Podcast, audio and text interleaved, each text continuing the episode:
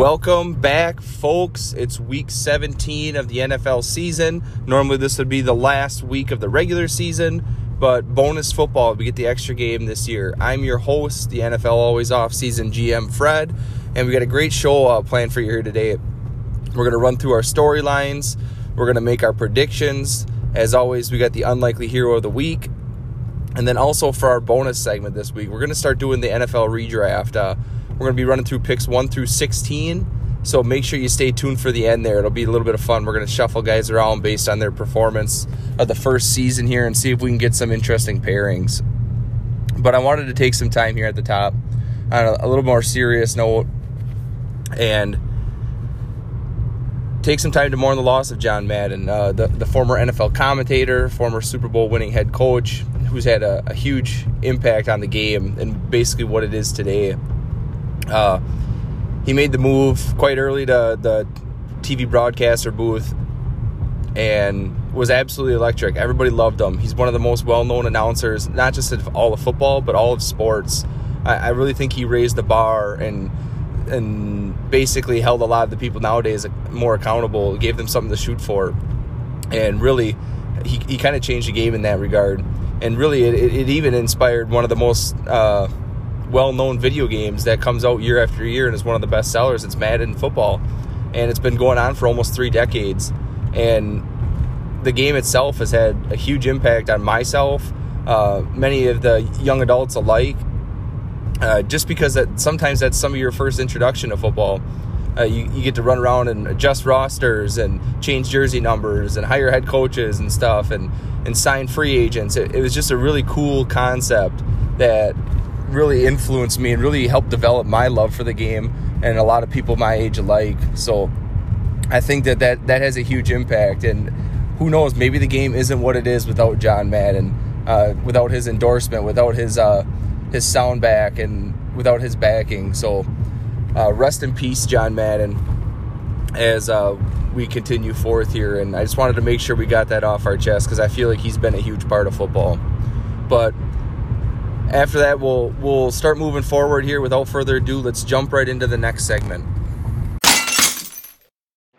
My number one storyline from the previous week of NFL action here is going to be the Bills overtaking the New England Patriots for the AFC East crown. And essentially, what's going on here is the the Bills were a game out. They uh, had their last head-to-head matchup with the Patriots, and a win puts them in the AFC East driver's seat. And really, they did it convincingly. I know a lot of people mentioned that this game should have been a lot uh, bigger margin of victory than it was, but the Bills end up getting the win, 33 to 21. And what's starting to be a, a vintage uh, Josh Allen performance? He throws for 314 yards, three touchdowns, and 67 yards on the ground. Uh, with no touchdowns. Uh, they did add one on the ground with uh, Devin Singletary, who was 12 for 39. But as you can see, the, the, the engine behind this offense is clearly Josh Allen, and when he goes, they go. And really, the name of this game too, as well, was I believe they had a couple turnovers. Yeah, so Mac throws a couple picks, which really kind of set the Patriots behind. And he didn't take care of the ball like he had in the previous meeting when they had the big windstorm, or like he has done for most of the season for the Patriots that have really kept them in contention. So when you add a couple extra possessions for a team like the Buffalo Bills, and when Josh Allen's firing on all cylinders like he was on Sunday, they're a really tough team to beat. And um, the tail of the tape here as well is that the Buffalo Bills would just manhandle this game. 428 yards of offense to 288 by the Patriots.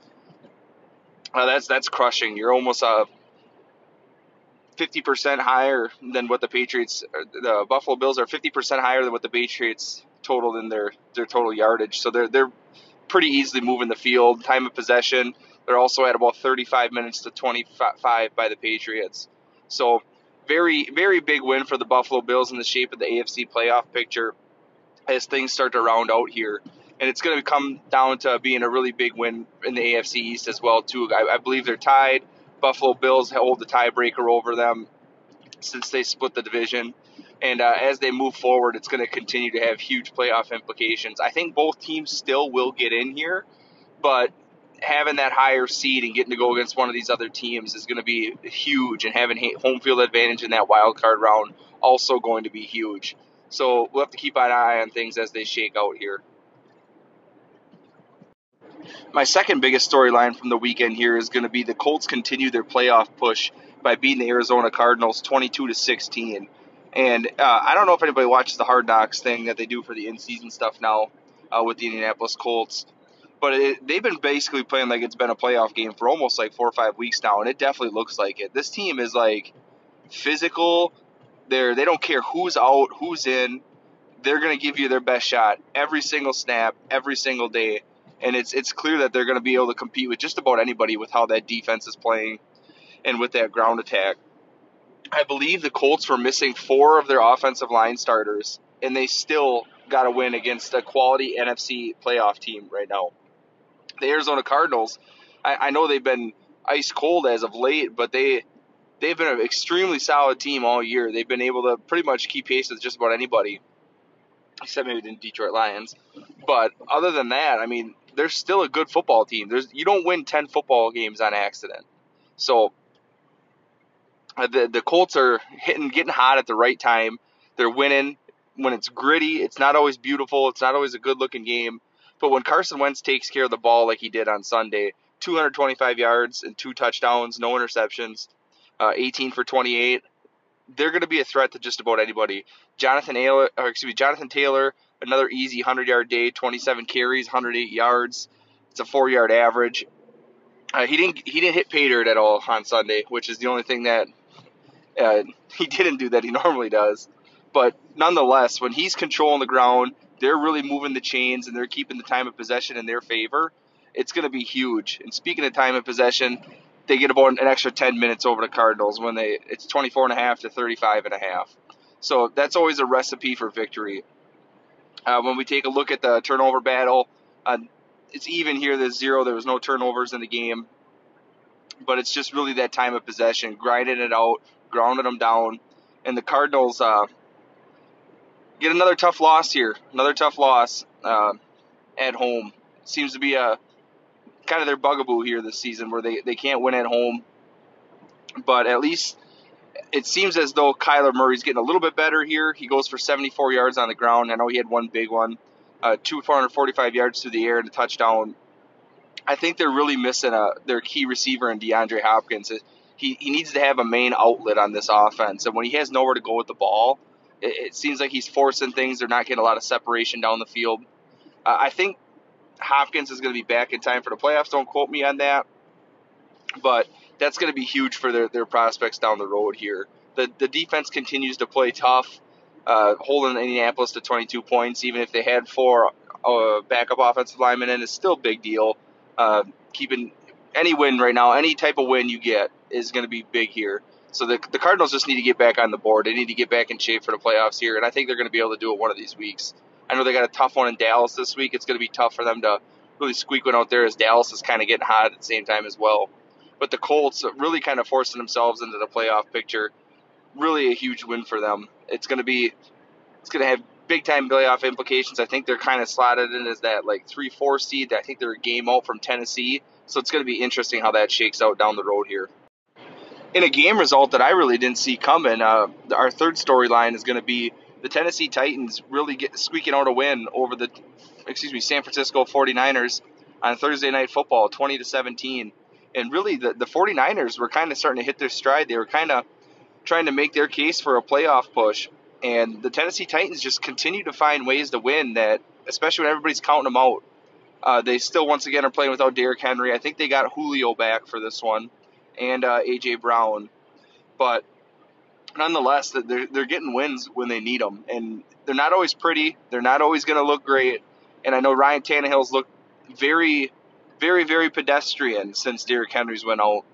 But like I said in the on our last piece here with uh, the second team, the second excuse me, the second storyline, wins are wins this time of year. It don't matter if you win by 30. It don't matter if you win by two or one. It's gonna be it's gonna count the same in the win column. So 20 to 17, huge win. Ryan Tannehill finished with 209 yards, one touchdown, 22 for 29, efficient, taking care of the ball. Uh, they kind of had a multifaceted run attack here with uh, 31 yards by McNichols, Tannehill had 22, Hilliard had 20, and D'Onta Foreman had 17. They're kind of splitting the carries all different kinds of ways there with 7, 5, and 9. And AJ Brown, I think he's one of the biggest stories here. Getting him back was huge. He had a one of his vintage games as well, too. 11 catches, 145 yards, and a touchdown. So we can tell who the favorite target is there. Maybe it's the, the Julio effect opening things up for him as well, too, since Julio only finished with one catch. But A.J. Brown coming back is great for this offense. It sounds like Derrick Henry's going to be able to make it back for the playoffs, but uh, it sounds like also that the, the injury is going to be very nagging for him. Maybe 70 to 80 percent uh, capacity when he does get back. So that's that's not great. But this defense is really starting to play good at the right time. Uh, they they end up holding the San Francisco 49ers to 389 yards, which is not very good. But when you're first when you're forcing two picks, that's that's huge. Uh, they win the turnover battle plus two here on those two interceptions. So you're adding two extra possessions for this offense that can really control the clock. Uh, they split time of possession right down the middle. And really, it, when you look at the box score, other than the two picks, you would have thought that the Tennessee Titans lost this game. So that's really the name of the game here. Uh, for the San Francisco 49ers, it gets a little bit tougher here. The NFC playoff picture is extremely muddy in seeds about four through seven. And not sure how they're going to shake out here. And they really don't do themselves favors losing games like this so late in the season. But they're going to need to win out and maybe still get some help. So San Francisco 49ers might be on the outside looking in, and Tennessee Titans are in the driver's seat for that AFC South Division uh, crown. The fourth storyline from the weekend here is going to be the Bengals dominating the Ravens. They get a huge win over a divisional foe here, 41 to 21. And I know the Ravens were really wounded in this one. I think it sounded like they only suited up like 14, 15 defensive players total. And the Bengals really took it to them. It was like an old fashioned division rivalry game and it was really behind the the arm of Joe Burrow having absolutely superhuman day. He had 525 yards passing, which is good for I, I believe like fifth all time in the history of a single game records, with four touchdowns, zero interceptions. They get 65 yards on the ground from Mixon and a touchdown to add to his also six catches, 70 yards, and a touchdown in, through the air as well. And then also Tee Higgins and Ja'Marr Chase both get 120 or excuse me, Tee Higgins 194 and two tutties, Ja'Marr Chase 125 and no tutties. But really, this is an absolute monster aerial attack. They really exposed this this Ravens defense that had been ailing in recent weeks. And I know the Ravens as well. They really didn't stay much of a shot in this one. Lamar sat out, Tyler Huntley sat out, and they had Josh Johnson, who's on his like 20th NFL team or something crazy like that, uh, playing average at best here. He's 304 yards, two tutties, and one pick. But when you're as wounded as the Ravens have it, it, it's starting to catch up with them here. They drop a few in a row now, and really they don't have any resemblance of a ground game. They ended up only with 39 yards on the ground, which is not their mo. When you're making when you're forcing them to pass as much as they were, you're going to get a win just about every time. And when you take a look at the box score as well, 334 total yards to 575 by the Bengals it, it was very, very big time mismatch. And uh, the Bengals win the turnover battle as well too. They're plus one, Ravens minus one. They have an interception by Josh Johnson, as mentioned. And really, the time of possession it's it's 37 minutes to 23 minutes. It's it's swinging widely in favor of the Bengals. The Bengals have been a roller coaster ride all season, just about as everybody's getting ready to crown them AFC North champs. They'll go and drop one to like the Niners or somebody. And just as soon as we are counting them out, they rattle off a couple in a row here. So I believe they are in the driver's seat to win the AFC North, which is huge. But uh, it's still within a game or two of everybody in that division. I think it's between them and the Browns who's going to win win it outright. And I believe they have a showdown yet here as the season comes to a close. So that'll be worth monitoring. But nonetheless, this will be a huge step for Joe Burrow and the Bengals if they can get into the playoffs, if they can take the AFC North. And really, my favorite thing about this game is the Joe Burrow quotes afterwards. That basically was like, they were asking him, "How come you're throwing the ball when you're up so high? Is is is that very sportsmanlike? Something along those lines?" And he's like, "I don't care. I, I am you know you don't like it, stop us." And I love that attitude. This is a league of grown men. This is a league of grown men doing grown men things. Nobody's here to save people's feelings. We're not handing out participation trophies. We're here to win football games, and we're here to do it the way we see fit. And if that is 500 yards through the air when you only got 14 uh, players on your defense, so be it. Stop us. I love that attitude. That's the kind of demeanor that's missing, I believe, from the NFL nowadays with everybody being friends with everybody. So it's a real throwback game for the Bengals.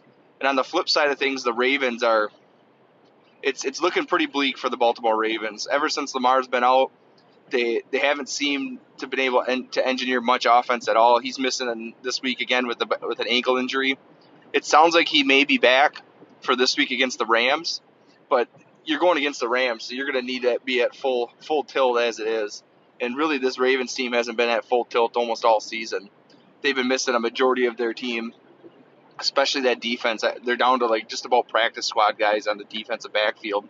So I find it hard to believe that they're going to squeak out a win this week. We'll get into that in our prediction segment. But it's not looking good for the Baltimore Ravens. I believe they're on the outside looking in right now, or they're very close to it. So uh, John Harbaugh and company put up a valiant effort for most of the season with some of the injuries they've had but it's starting to catch up with them now. Our last storyline from the this week's action is going to be the the Chiefs embarrassing the the Pittsburgh Steelers, and really this was not a game at all. This was this was extremely embarrassing for the Steelers. I think they had three points heading into the final the final quarter there, and they score a garbage time touchdown when they're down by 30 plus. They end up losing 36 to 10, and really this this Chiefs team is extremely dangerous at the moment. Their defense is looking like a completely different unit from who was showing up the first four, five, six weeks of the season when they were on record-setting terrible pace. Uh, Patrick Mahomes ends up getting 258 and three touchdowns, and really he does it without any any of his big targets. Travis Kelce didn't play in this one, and I believe Tyreek Hill was a very uh, what's the word I'm looking for here? I don't want to say negligible, but it's a moderate game for him. He had two two receptions, 19 yards. He was almost a non-factor. And you got guys like Byron Pringle, six catches, 75 yards, and two touchdowns. Uh, Derrick Gore, three catches, 61 yards. Mecole Hardman, three catches, 31 yards, and a touchdown. So they're doing it without guys that are marquee names. Uh, Clyde Edwards-Helaire hit pay dirt, nine carries for 27 yards. I think he might have exited with an injury in this one, so hopefully he's good to go. Uh, just because they're a different attack, they're a different type of offense when these teams are playing this this this shell two against them, trying to take away some of these big plays. When they can turn to him and really pound the rock with him, they're a different type of offense in this Andy Reid scheme. And when we flip it over to the Steelers, man, this is this is the team that we thought they were all season. Is a team that's getting just blasted out of the water by good teams like this. Uh, I keep hearing it over and over on all these different shows all week that when you look at the Steelers team, you're like, man, this team's bad, and you look at their record, and they're like seven and seven and one and you're like, how does that even happen? And I, I 100% agree. When you look at this team, the only real playmakers they have on offense, it's, I mean, it's Najee Harris, Diontae Johnson, and that's about it. Chase Claypool's really disappeared over the stretch. Juju Smith Schuster's missed most of the year. Uh, Pat Freiermuth, he, he's a rookie. I mean, you can't expect too much out of this guy. So it's it's really been an interesting case for these guys all season as they continue to struggle. Uh, I believe Mason Rudolph got in this game. It was so bad that they pulled Ben for a while, and in what seems to be Ben's uh, Cinderella season here, where he's trying to go out on top, get into the playoffs. I don't know if it's going to happen. I don't even know if they're going to make the playoffs. They're another one of these fringe teams that's looking to get in, in those those four through seven seeds in the AFC. So, I believe they're on the outside looking in as well. So they got a lot of work cut out for them here. They're going to have to rattle off a couple wins and hope for a little bit of help as well, just because that that tie is really going to end up uh, hurting them down the road here when they when you play the Detroit Lions. That those are games you got to win, and when they don't, they end up coming to bite you in the end. And on the flip side of things, the Chiefs, uh, the, they're the top seed in the AFC. This is, I mean, we talked about it all season about how are, are the are the Chiefs done? Are, are they not the same team they used to be? And they've kind of evolved mid-season here, and they've kind of found ways to win that we aren't used to seeing them win. Like I said, a lot of these teams are playing this shell coverage on them, taking away these big plays. They've really turned to the ground game. They've really turned to the short passing game to kind of counteract some of that. Uh, Patrick Mahomes taking what they give him instead of trying to force things and uh, get turnovers on the year. So hats off to them for being able to evolve their game and become more dynamic and a better football team in the long run. So that's going to be it for our storylines this week. We're going to jump right into our unlikely hero of the week.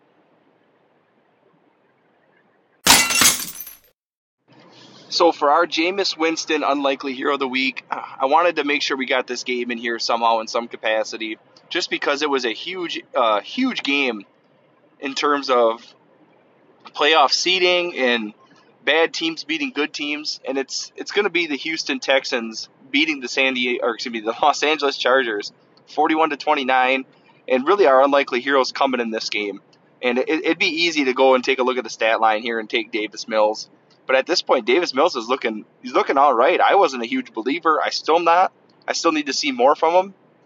But I think the name of this game in your unlikely hero of the week comes in the ground game. It's going to be Rex Burkhead. 22 carries, 149 yards, and two touchdowns to add to two catches. Well, he didn't have any yards for catches, but he did have two. But that's a huge game uh, for this team. This team that, when you look at it, it's just a terrible bottom five roster. I heard that they had 22 guys out to COVID and when you're looking at a team that's only got three wins on the season, uh, having 22 guys out due to COVID, you're thinking like this is a blowout. But instead, they come into the house here and they they get a huge win over a, a, a team that's a legitimate playoff threat. Uh, I leave this game having some serious questions about the Chargers, but hats off to the Houston Texans. I, I've never been a believer all season. I wasn't a believer in their head coaching hire and they get a really gritty win against this team. They get 41 points. This Chargers defense does not look like the same unit that held off this, uh, the Kansas City Chiefs earlier in the year to really kind of put them on the map. And the Chargers are another team that's kind of flailing here as of late. It seems like they get it up for the division opponents, but now they're kind of falling back toward the pack. I know that they're still in the playoff picture as it stands. I believe they're like a four or five seed. But as we mentioned a couple times in the pod already, that it gets really muddy. It gets really muddy in that like four through like eight nine range, and you don't want to be caught on the wrong side of it. But uh, to get back to the unlikely hero stuff, Rex Burkhead, phenomenal guy that's been traveling all over the league. He's played for the Bengals. He's played for the Patriots. He's at the Texans now. He's in a backfield with like four or five different guys that have all had playing time in their NFL career, and really stands out from the, the pack here. He, he really kind of grabbed that job by the by the horns this week and hats off to him. 149 yards against a divisional, or excuse me, not a divisional opponent, but a, a playoff team in the AFC conference. That is that is some serious stuff, and that's some big time wins. That's something that you can build off of. And I know everybody wants to lose for playoff implications, but wins like this galvanize teams. Teams don't look go out there looking to lose every week. They love to go out there and win. So hats off to them. They get a big one this week, and it's really behind the legs of Rex Burkhead. taking a look back at week 16 here before we make our week 17 picks. Uh, we ended up going 10 and 6. We had a couple tough breaks like the, the Chargers game, uh, the Seattle game, the Denver game, uh, the Niners game, some really close ones that we ended up uh, dropping, but we still ended up 10 and 6. So we're kind of hitting our stride here. A couple of those fall in our favor, and it's another really good week. So we're like I said, we're we're starting to catch fire. We're starting to see how things shake out and see how things really appear to be in the NFL. So it's it, I think it's getting a little bit clearer as we get closer to the playoffs. So looking ahead to week 17 here, we don't get any Thursday night or Saturday night action this week. We get a full Sunday slate. And leading the week off, it's going to be the New York Giants at the Chicago Bears. And really, when I take a look at this game, it, this might be the most unwatchable game of the week. This is this is going to be an ugly one. It's uh, two teams that have below average defenses with young or inexperienced quarterbacks to pair with just outright rosters that haven't lived up to their potential. And when I'm taking a look at this one, I'm I'm seeing a game where it's Jake Fromm or Mike Glennon versus Justin Fields, and I'm not really sure which way I want to lean here. So that's why I'm going to go with the home team. I'm going to go with the Chicago Bears, uh, just because I think the Giants looked absolutely awful against the Philadelphia Eagles team that was has been pedestrian in the past. So that gives me a little bit more faith in the Bears. So give me the Bears over the Giants. And that takes us right into the second matchup of the week. It's going to be the Jacksonville Jaguars at the New England Patriots. And the Patriots have dropped a few in a row here. and uh, they really need to get it. They need to get one back here, and it's a, it's a great time to get it right against the Jacksonville Jaguars here, who have really been reeling. They really have no identity on offense, and I seen a stat the other day that Trevor Lawrence has thrown one touchdown pass. Excuse me, one touchdown pass since Halloween. Yeah, so you heard that correctly. It's been two months, and there's only one touchdown in there. And now that James Robinson's out, things aren't going to get any better for him. Give me the New England Patriots. I'm I'm calling it at home by at least three scores here. So Patriots over the Jags. That takes us right up to the next early game action here, and this one might be the best game of the of the at least the early slate for sure. It's going to be the Chiefs at the Bengals, and this is going to be a, knockdown drag out fight about between two offenses that have really hit their stride as of late.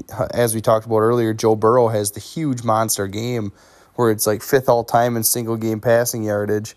And Patrick Mahomes has really found something here. He's been able to really get by without Travis Kelce and Tyreek Hill having big games. So it's going to be a huge showdown. It's just a matter of whose defense can slow down who. And I'm I'm gonna zag here. It's gonna be a, a little bit of a, I suppose I kind of stole that from Bill Simmons there, but I'm gonna zag here. I think a lot of people are gonna be in on the Chiefs here, and I just think the Bengals are playing for a lot more at this moment. Uh, the Chiefs got their playoff berth locked up. They're in the number one, the driver's seat for the number one seed. And I think the Bengals are to come ready to fight. And they looked really good last week against the depleted Ravens team. So give me the Bengals over the Chiefs this week. And that takes us into another great matchup here. And this one has some big time playoff implications as well.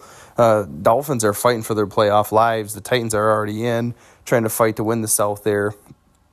And the Dolphins' defense, don't look now, is exactly what we wanted it to be this year. I say week in and week out. They're really starting to find out and kind of get back to their identity here.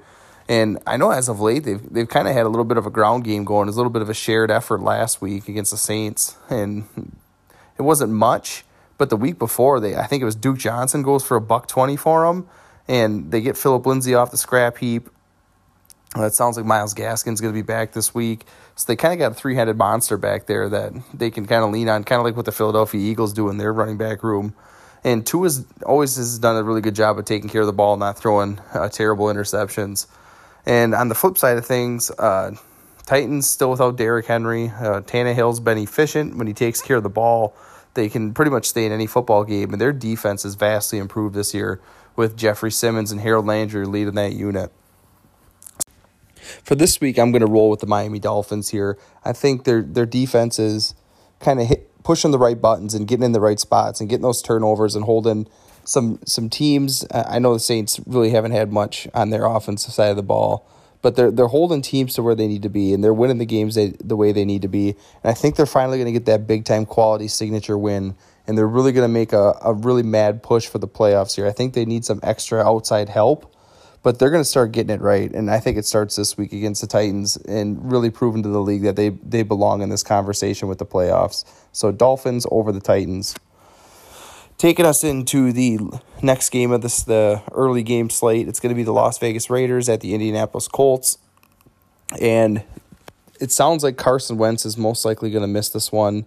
Uh, I have some serious concerns of who's playing quarterback for the Colts if Wentz isn't in there. I'm not by any means saying that Carson Wentz is elite, but I, I think he's a vast improvement over who their number two option is going to be. And the flip side of things, Raiders, as soon as you think they're dead, they're not.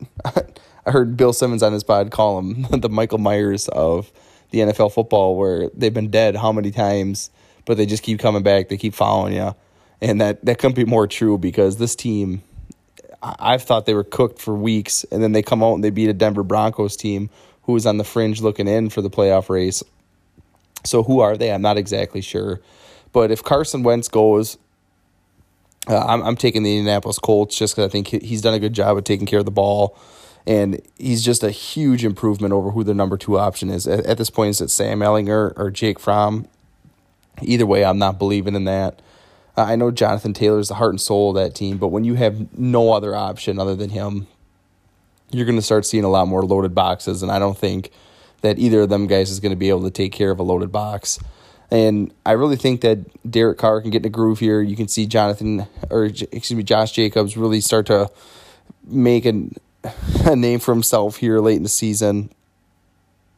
And I know this defense isn't very good for Las Vegas, but I think Maxx Crosby and Ngakoue can really get after it, especially with those those uh, inexperienced guys under center. So if Wentz is in, give me the Colts. Wentz is out, give me the Raiders. Taking us into a divisional showdown for the early slate, it's going to be the Philadelphia Eagles at the Washington football team. And the football team looks completely lost. Uh, the embarrassing showing that we've seen on Sunday Night Football. Uh, I, I, I, I'm, I'm all the way out on this team. I had them winning the East uh, when I knew that Fitzpatrick was going to be a steady hand under center, being able to push the ball down the field to some of these weapons. But Curtis Samuel is not worth the 10, 11 million dollars they're paying him. Logan Thomas obviously out with a knee injury. Uh, McLaurin can't shoulder the load by himself. I mean, he's a true number one, but when there's pretty much nobody else on this team that can really take some targets and you know draw some of the defensive coverage away from them, there's not much you can do. And this Philadelphia Eagles team runs the ball really well. They really do a good job of taking care of the rock and controlling the clock. They kind of got a three headed monster back there with uh, Miles Sanders, Boston Scott, and Jordan Howard. And Jalen Hurts does a good job managing the game. He's looked a lot better in the second half of the season, in my opinion, than he did in the first half. So that that's the progression that you want to see out of that position. So give me the Eagles on the road as they further make their playoff case and heading into the end of the season here. And we get another really solid showdown, and it's going to be the first late or late afternoon game, and it's going to be the Broncos at the Los Angeles Chargers. The Chargers lost a stunner to the Texans, as we mentioned earlier, something that nobody, I don't think, in in the league saw coming. And I, think we're going to get their best shot here. Uh, Drew Lock's uh, probably going to still be under center in this one, I believe. And I don't really think it matters. I don't think the Broncos score enough points really to to make anything happen. The only way they can win this game is if they really lean into the ground attack, really lean into the ball control, and play the defense that they're capable of playing. And I just I don't see them doing that. I don't see Drew Lock protecting the ball enough, or even if it's Teddy Bridgewater being able to push the ball down the field to score enough points to keep up with this Chargers team. Uh, give me Justin Herbert, Austin Ekeler, uh, Keenan Allen and company making a huge bounce back game against the Denver Broncos at home. So Chargers over the Broncos, which takes us into the Texans at the 49ers. The 49ers lost a tough one on Thursday night to the Colts. And that there's no no shame, no harm in that one. The, the Colts are a really good football team, and they're really a contender in my mind when they're playing their best football. And the Niners, they're getting a lot of guys back on both sides of the ball. Their their defensive backfield is a little scary, but and luckily for them, they're going up against Davis Mills, who I know he's looked good as of late, but he's still Davis Mills. There's a reason he went in the third round. He's still a rookie quarterback, and he's still playing for the Texans. Uh, Rex Burkhead, great feel good story. Uh, Brandin Cooks, Nico Collins. None of those guys are flashy names. Maybe Brandin Cooks but I don't I just don't think that they have the same star power, the same talent that the 49ers do in Nick Bosa, Arik Armstead, uh, Fred Warner, um, all these guys all over the field. And it sounds like Jimmy Jimmy Garoppolo is not going to go uh, due to his hand injury. But now we get a chance to see a healthy Trey Lance and see what he can do. And he's got a ton of talent, and he's he's so quick with the ball. He's got an absolute rocket arm. I think we're going to see a a, a, full array of packages, a little bit more of an expanded offense than we did last time for Trey Lance. So give me the Niners over the Texans, and I think Trey Lance is going to look really good in his first game here, back from uh, the bench, I guess you could say, since it, he never really lost the starting job. It, and now he's got a little bit more practice on his belt. 49ers over the Texans is basically what we're going with. Which takes us into the, the runner up most unwatchable game here. And I don't know what happened to the Seattle Seahawks. I don't know what happened to Russell Wilson. I don't know if they're kind of just balling it in and, you know, playing conservative, keeping their guys healthy, and just finishing out the season since they know it's a lost season. But the Lions have a ton of fight in them. Uh, they almost beat the Falcons last week with David Blough and Tim Boyle playing quarterback, which I don't know if there's anybody else in the league that has that much dedication to, to win football games like that. Uh, sounds like DeAndre Swift might be back this week, which is huge. He's the he's the best playmaker on that offense when he's there. And Amon-Ra St. Brown is really coming on as of late. I'll have to check the stats. I know I called it out that he's he's due for about 70 targets this year. He's got to be approaching that number, if not past it. And he's really looking like a a, a long term piece in that on that team. So give me the Lions over the Seahawks. I know I took them last week, but I'm I'm hoping Jared Goff's back here. They get a little more stability under center and we'll take the Lions over the Seahawks. Taking us into one of the better games of the afternoon here, it's going to be the Cardinals at the Cowboys. And don't look now, the Cowboys are really starting to find their stride as well. That defense looked elite against the Washington football team, which a lot of people kind of roll their eyes and say, that's the Washington football team. Everybody's going to look good against them. And, you know, that that's partly true. But I, I really believe in this team. I think Dak needed to have a big time confidence booster, bounce back game, and he did. He, I, I haven't been fantasy football, so that's how I know. But I think he had like thirty points before half, and definitely worthy of it. He had over two hundred fifty yards passing and three tutties in the first half, and I think there was a Cooper Rush sighting in the late in the second half. I don't know. It was it was a dumpster fire, so I turned it off early. But really, I think the defense is their calling card. when they play lights out, this team is extremely dangerous. And on the other side of things, th- this Cardinals team has completely lost their identity. They they need a win in the worst way at this point. And it's it's not going to be easy sledding this week, especially traveling to Dallas. Uh, the good news is is they get James Conner back, but DeAndre Hopkins is still out, and he is a driving force in that offense. He makes Kyler Murray look better, makes uh, the running game look better. He opens things up more for Christian Kirk and Zach Ertz. He's just a very key piece of that offense, and they don't have it. So give me the Cowboys over the Cardinals. I think the Cardinals, things are going to start getting real murky for them here. And it, it, it's not going to look up anytime soon. So Cowboys over the Cardinals.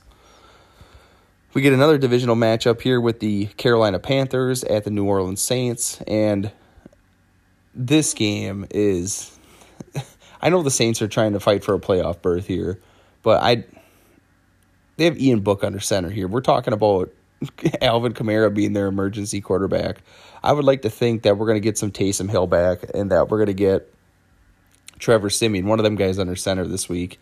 Uh, if it's Ian Book, I'm all the way out. But it's I think I believe those two were in uh, COVID protocols, and they should be able to get cleared and removed from the list this week.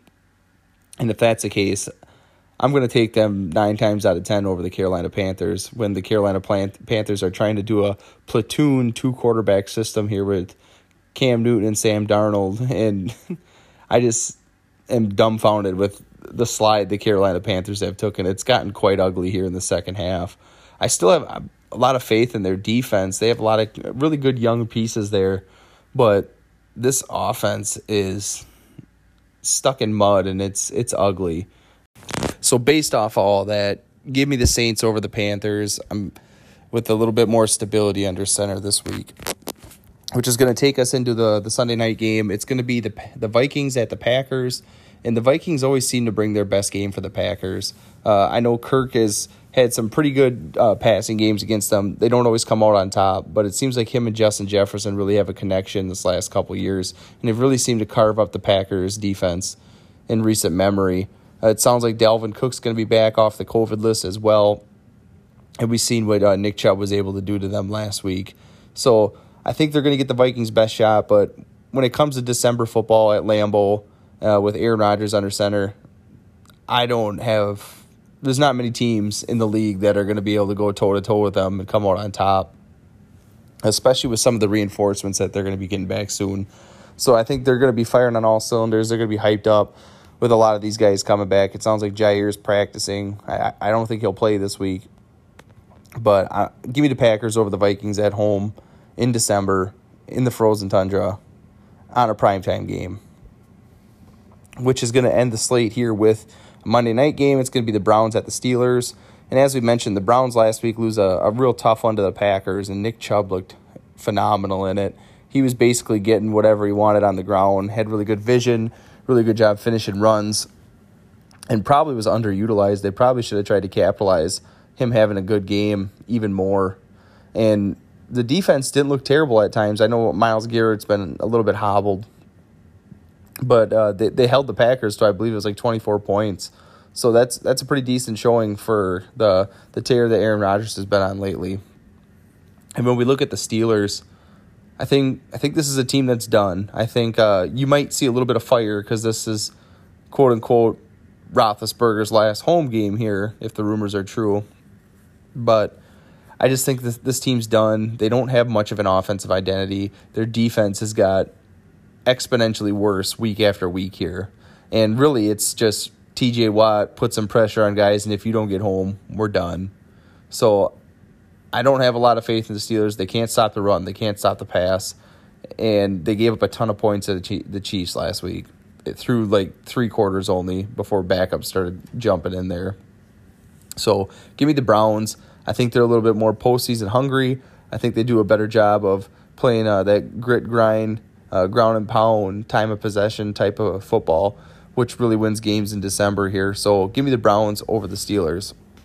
So that's going to be it for the Week 17 games. As we mentioned at the beginning of the segment here, uh, we're, we're really hitting our hot streak here the last three, four weeks. We're getting a ton of games right. So make sure you're following along. Uh, let, like to keep myself accountable. We're always mentioning our record of the prior week. So full transparency there. But like I said, we're getting really hot. So make sure you're hitting subscribe. Make sure you're following along. Make sure you're getting in on some of these picks. So for our extra segment this week, uh, we're going to be doing a redraft of the the NFL draft of 2021. So this previous year's draft, uh, I'm going to do picks one through 16 today, and if we if if we like it, we uh, we kind of like the direction it's going. We'll do 17 through 32 next week. But I wanted to make sure we got the first 16 in at least. So as mentioned, we're going to redraft the players basically based on my thoughts and how they should have went based on their performance this year and how the teams looked and what the team need was. So leading off the draft here, we're going to get the Jacksonville Jaguars. The original selection was Trevor Lawrence. And really, Trevor Lawrence uh, has had a really rough go of it this year. Uh, I know he's got a ton, a ton of potential uh, headed into the future, and he's just looked so rough, and it's been such a tumultuous uh, start to his career in Jacksonville. There, he just hasn't looked great. He's got he's still got the potential. He's got the arm talent. He's got a ton of athleticism and the right build for the job. It's just I can't take him based on the supporting cast around him here. So with the number one pick in the redraft, I'm going to go Rashawn Slater. And it was actually a tough pick between uh, Rashawn Slater and Penny Sewell. But when you take a look, the Rashawn Slater has a little bit better PFF grade in terms of uh, blocking this year. And really, he Rashawn Slater's completely changed that Chargers offensive line in one year in. He's he's one of the top tackles in this class, and he was getting a ton of Pro Bowl buzz as a rookie, which is huge. So he's going to be my selection at the number one spot here. That's going to help fortify that Jags offensive line that's looked porous in front of Trevor Lawrence this year. Which takes us right into the second selection. The second selection is going to be the New York Jets. Originally, they took Zach Wilson at this spot.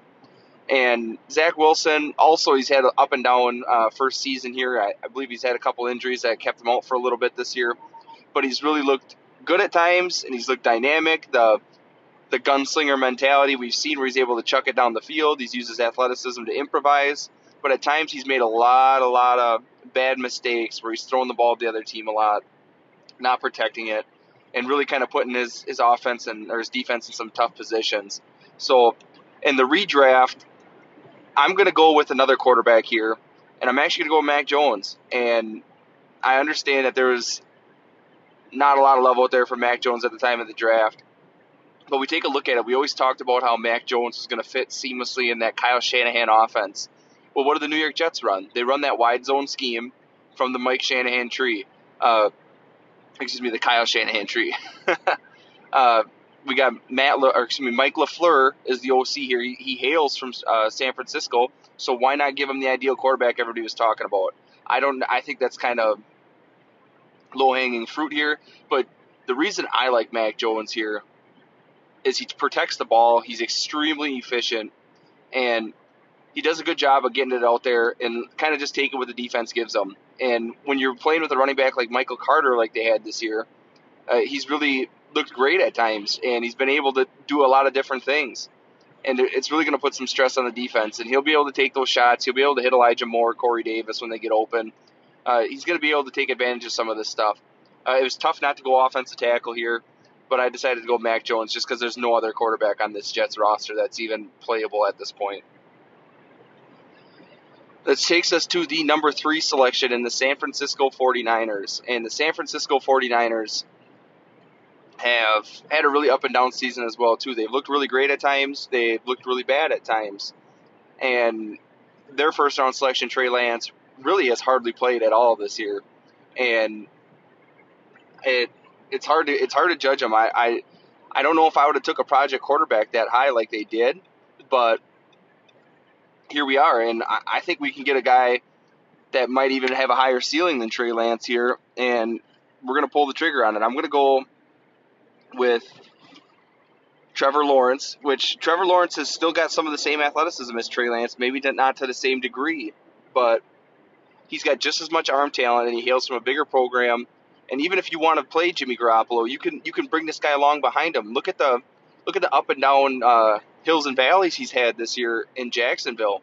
We go Trevor Lawrence, we plug him into that San Francisco offense. This is a whole nother uh, caliber of player. Um, this is like a once in a generational prospect, and we're giving him to Kyle Shanahan to mold him as he likes. So I think this is a perfect opportunity for Trevor Lawrence. Who knows? Maybe he ends up playing halfway through the season here, and he's ready to go. Maybe he's a little bit uh, ready to go faster than Trey Lance. So Jimmy G holds the seat for eight weeks, and then they win six, seven games. Then here we go, plug and play. So Trevor Lawrence is going to be the third selection for me here for the San Francisco 49ers. Taking us right into the fourth selection, it's going to be the Atlanta Falcons. They ended up taking Kyle Pitts. And in this redraft, I'm going to go the same route. I'm going to take Kyle Pitts again. Uh, I feel like he's been the featured target in that offense, especially knowing what we know about Calvin Ridley, who's been uh, struggling with some of these mental health issues as of late. I think that this was the right selection. I think we, we keep it there. He's got a huge target share, and he's really been the number one option there for a majority of the year, and he's been pretty good. He's going to the Pro Bowl as a rookie, and I believe the rookie receiving tight uh, tight end receiving records definitely within grasp here. So I'm going to stay with Kyle Pitts in the redraft, which brings us down to the Cincinnati Bengals. And the Cincinnati Bengals originally took Ja'Marr Chase at this selection at number five. And once again, we're going to go with the same selection. I think Ja'Marr Chase has been a transcendent talent at wide receiver for them for all of this year, really. Uh, he's making the Pro Bowl as well. He's been a dynamic down the field threat. Uh, he's had great chemistry with Joe Burrow, which is exactly what we expected. That's exactly what this offense needed. They're they're extremely dangerous through the air now with uh, Chase, Boyd, Higgins, and even Uzomah's look really good at tight end. So we're going to stick with Ja'Marr Chase at number five. I think that was the, the right goal with it here which is going to take us down to the Miami Dolphins, who also selected a receiver at number six. It was Jaylen Waddle. And when we take a look at this here as well, I know we could go quarterback here. Zach Wilson still on the board, Trey Lance. But when we take a look at what Jaylen Waddle's doing, I believe the the rookie uh, receiving receptions record is within reach for this guy. And I know that a lot of people comped him to Tyreek Hill, and he's got a lot of the same skill set. I don't know if we've seen the same stretch the field ability this year as we were expecting, but that'll come with uh, as he gets used to how the defenses are going to be playing him in coverage, playing him with press, playing him on, on defense with the shell over the top. But I'm just impressed what he what kind of playmaker he's been with the ball in his hands, and I definitely think this is the right selection as well. So in the redraft, with the Miami Dolphins at six, we're going to stick with Jaylen Waddle, which takes us into number seven And if we're just taking a look here on the board, we still have Zach Wilson, we still have Trey Lance available, and the Detroit Lions' original selection, Penei Sewell, is also still available. So when we're taking a look at the redraft, they opted to go offensive line just because there was not a quarterback available to them that they thought was going to be a difference maker. And now that we're here at the board, I think we've got a better option available. So we're going to go Zach Wilson to the Detroit Lions here at number seven. And I know Zach Wilson's looked very rough at times this year. He looks more of a project. but there's a lot of flashes that I've really liked this year, and at times I think he's looked like the best quarterback in this class because uh, he's he's able to push the ball and do more down the field than Mac Jones has. So at number seven, we can take a chance here since there's a, a guy on the board that they like to take a pass on Penny Sewell and really get the opportunity to get the signal caller for the future, especially knowing what we know about this 2022 draft class. So the selection at number seven, Zach Wilson to the Detroit Lions, which takes us right into number eight in the Carolina Panthers, who originally select Jaycee Horn with this selection, and the Panthers have had a very, very rough go of it this year. It's been an absolute nuclear disaster for them. They haven't been able to get the success that they were expecting. I, I believe they were in win now mode, and it's very clear that they are not winning now. So we're going to p- bypass the Jaycee Horn selection here, and we got a couple couple of different options. We can go the quarterback route. We have Trey Lance on the board. We also have Justin Fields on the board. We can go the offensive tackle route. Penny Sewell's available. And we could even go the, the cornerback route in Pat Surtain, who's looked a lot better than Jaycee Horn since Horn's missed most of the year due to injury. And in my opinion, the route we're going to go here is going to be Justin Fields um, at quarterback here number eight. I definitely think that Justin Fields, we've had a bigger sample size than we've had with Trey Lance, so that's the number one reason I give him the edge. And I know offensive tackles look very rough. They've had a different one starting every year for the last few years here. But I really like Justin Fields' potential. Uh, same thing for him. He's had really brilliant flashes where he does some really dynamic things. He's got some serious throwing power. He's able to put the ball in places that I don't think a lot of people expected him to. He's had a lot of boneheaded mistakes, which seems to be kind of the trend with these young guys. But I think if you get him in the right situation here, uh, maybe Joe Brady's still employed if he's got a quarterback like this under his helm and not playing with like Sam Darnold or Cam Newton. So I'm going to go Justin Fields at number eight to the Carolina Panthers, which takes us right into number nine, the Denver Broncos. Denver Broncos ended up selecting Patrick Surtain at number nine, and it's actually boded pretty well for him. Uh, Surtain's looked really, really good. I believe he's got three or four interceptions on the year should be making an all rookie team. And I don't know if I'd go that route again, just based on how we what we've seen from their offense. This offense has been looking like it's running through mud for most of the season. They haven't been able to really do anything dynamic, and they have a ton of playmakers on that side of the ball. They have Jerry Jeudy, Courtland Sutton, Noah Fant. Uh, they selected KJ Hamler last year they just have all this dynamic talent and they have no one to get them the ball. And I mean, to add it with Javonte Williams and Melvin Gordon in that backfield, this is a team that's ready to win now on the offensive side of the ball. And I just think that they're really extremely being held back by their quarterback position, which is why we're going to address that right here. We're going to take uh, Trey Lance at number nine. And really, I understand that we don't know much about Trey Lance. I know he's an athletic freak, and I know he's got an absolute rocket arm. I don't know exactly how efficient he's going to be. We've had a very small sample size. They really haven't opened up the playbook for him. But really, anything at this point's got to be better than the quarterback they're running out there.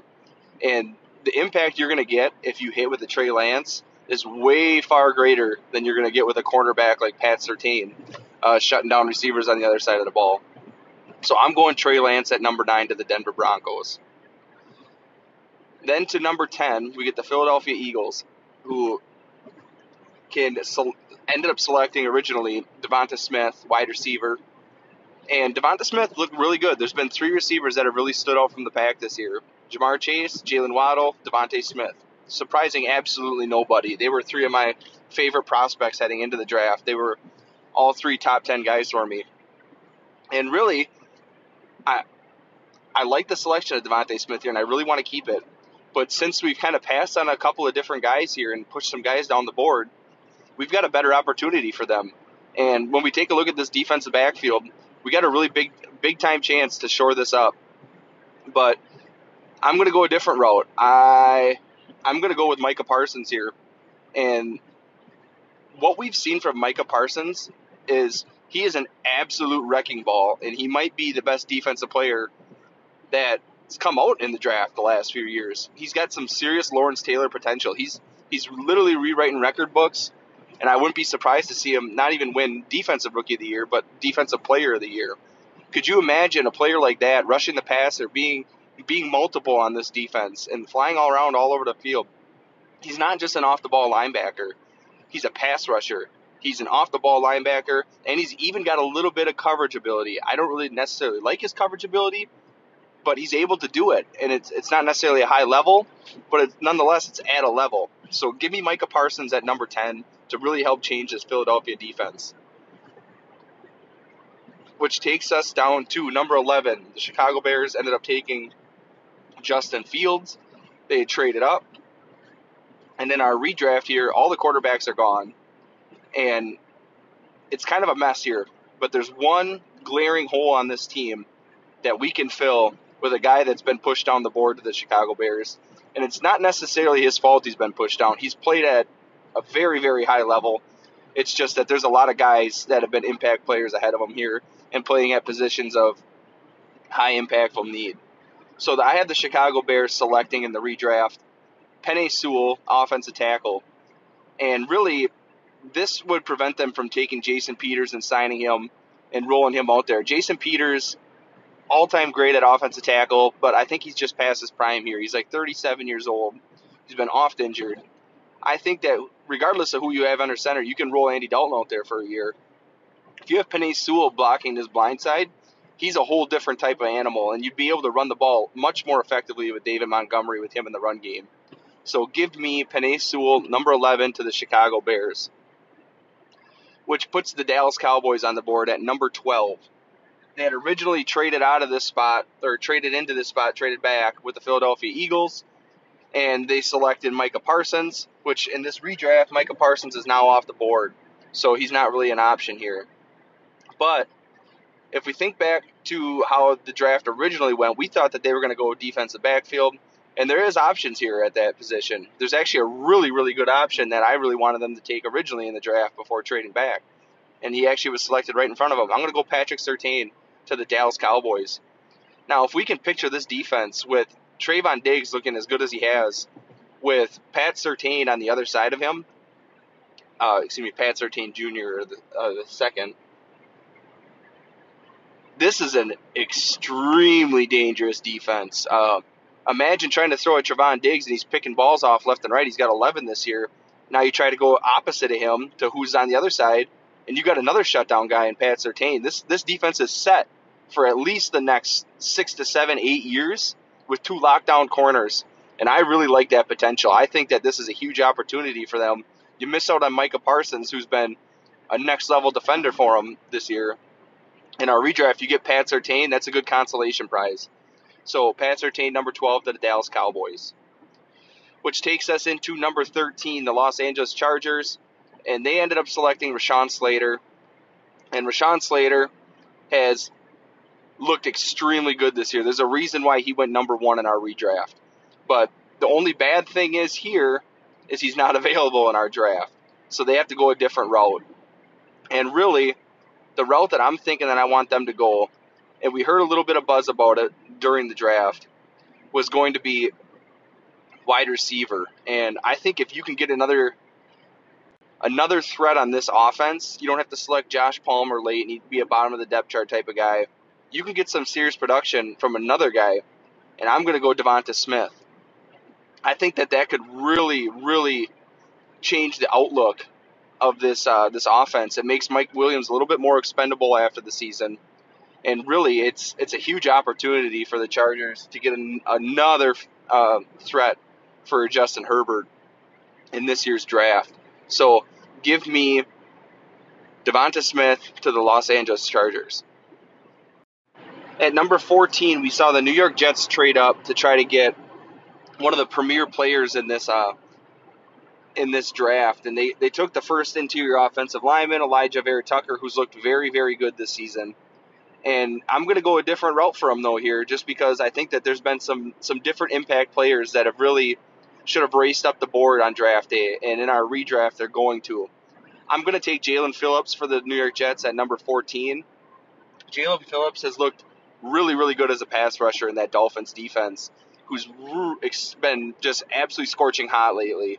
Uh, I think that he could be a, a different type of defender, uh, a multiple guy along that front that could really change Robert Saleh's defense and really be an impact player and help make this defense looks be- look better. That's been very atrocious at times. And we didn't know Carl Lawson was going to tear his Achilles in training camp. So that would help alleviate some of the loss here there as well. So I think we got a really great opportunity for the Jets to fill a position of need while also getting one of the best talents on the board as well. So give me Jaelan Phillips at number 14 to the New York Jets, which is going to take us to the selection number 15, the New, New England Patriots. And they originally took Mac Jones. Uh, Mac Jones is not available in this redraft. So uh, I'm taking a look at the board here, and the options are getting a little slim for top end talent. So when I take a look at it, we're going to zag here a little bit, and it's going to be a guy that's looked really good as of late, and it's going to be a guy that there was a lot of rumored interest in the New England Patriots in the later rounds that they wanted. And I'm going to go Davis Mills with the number 15th pick here. Uh, Davis Mills has looked really good as of late. It's it's starting to look like he could be the starter next year heading into the season, and I think it'd be a great opportunity for him to win this job outright. I think he does a lot of similar things to what Mac Jones does, just not quite at the same level as Mac Jones. And in Josh McDaniels' system, I think he could be extremely electric and be even maximize even more. They got a little bit more playmakers here in New England, so I think he could really prosper in this uh, this offense with the New England Patriots. So give me Davis Mills at number 15. For the 16th selection in our redraft here of the 2021 NFL Draft, it's going to be the Arizona Cardinals, and they originally selected Zaven Collins. And I believe Zaven Collins is, I mean, he hasn't been like a huge force on the defense, but there's a lot of big names out there. And he's been an all right uh, selection, so I, am not going to dog it. But we're going to go a different route with this one, just to get a guy that I think's been a huge impact player that was kind of taken towards the bottom of the first round. And we're going to go with uh, cornerback Greg Newsome. So in the redraft, the Arizona Cardinals are getting a cornerback. I know, I believe Marco Wilson's been getting a ton of run for them this season on the defense. So rather than uh, play a guy that's uh, been a fourth round draft pick, you can get one of the top end rookie corners behind Surtain and get some serious production. He's looked really good for the Cleveland Browns this year at times when he's been given the opportunity. So instead of having him play the kind of this platoon role with some of these other guys that they've had there, you can roll him out and have him start uh, day one, and he could look pretty good for this Arizona defense. It could be one of the the missing uh, linchpins that they need on their on their defense. So sub him in, and then you'd be ready to go on that side of the ball. You'd have some. You'd have the ability to kind of stick with some of these big time receivers within the division. Uh, you're going up against Cooper Kupp, Odell Beckham, DK Metcalf, TJ Lockett, uh, Deebo Samuel. You have all these different kind of threats. Brandon Aiyuk, even. And instead of just having one or two guys to cover them, uh, now you can pair some guys up with like Byron Murphy and all these other guys in the secondary that they have, and it could pair really well. You could have a guy for the future. So that's the route we're going to go with the 16th selection. So that's going to be picks 1 through 16. Uh, let us know if you guys like what we did here with the, the redraft. I've, I've been waiting to, to do this one for a while, but I wanted to make sure we got as close to the end of the season as possible just to kind of get a good sense of who's what and who's looked like what this season. So make sure uh, you let us know if you like it. We'll do the other half next week.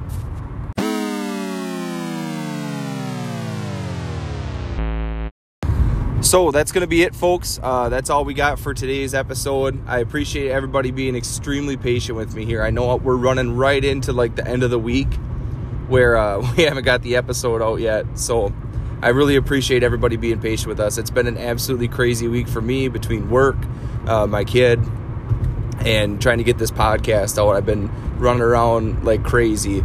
So once again, always hit subscribe. Uh, we we are running episodes all weekly. We're doing some some cool stuff, and I know the football season's still going on. We're still getting late into the season where football's starting to matter, but we're also going to start hitting on some of this off-season stuff where we're getting teams that are getting prepped for the draft. They're hiring new head coaches, so it's going to be all kinds of fun stuff coming up. So make sure you hit subscribe and tune in next week. And we appreciate every single one of you guys. We'll see you next week.